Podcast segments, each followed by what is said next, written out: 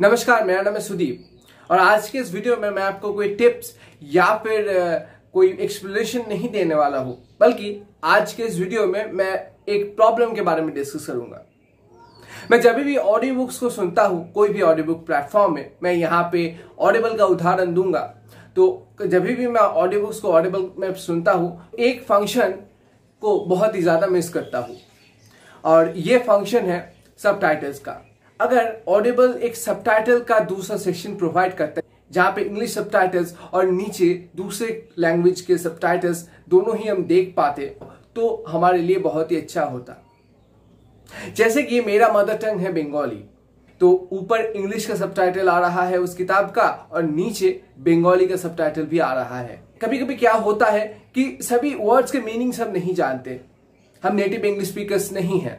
इसी कारण से ये होना कॉमन है। और नेटिव इंग्लिश स्पीकर्स के लिए भी सभी वर्ड्स जानना इम्पॉसिबल है।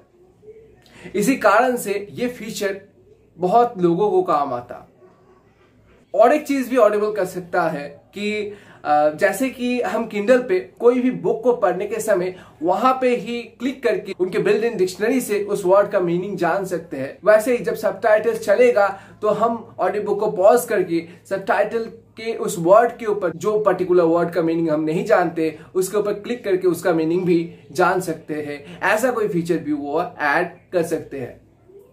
इससे क्या होगा कि हम और भी अच्छे से किताब को समझ पाएँगे और हर एक वर्ड जो कि हम नहीं जानते, जिसका मीनिंग हम नहीं जानते, उसके लिए हमें डिक्शनरी को ओपन करने की ज़रूरत नहीं है।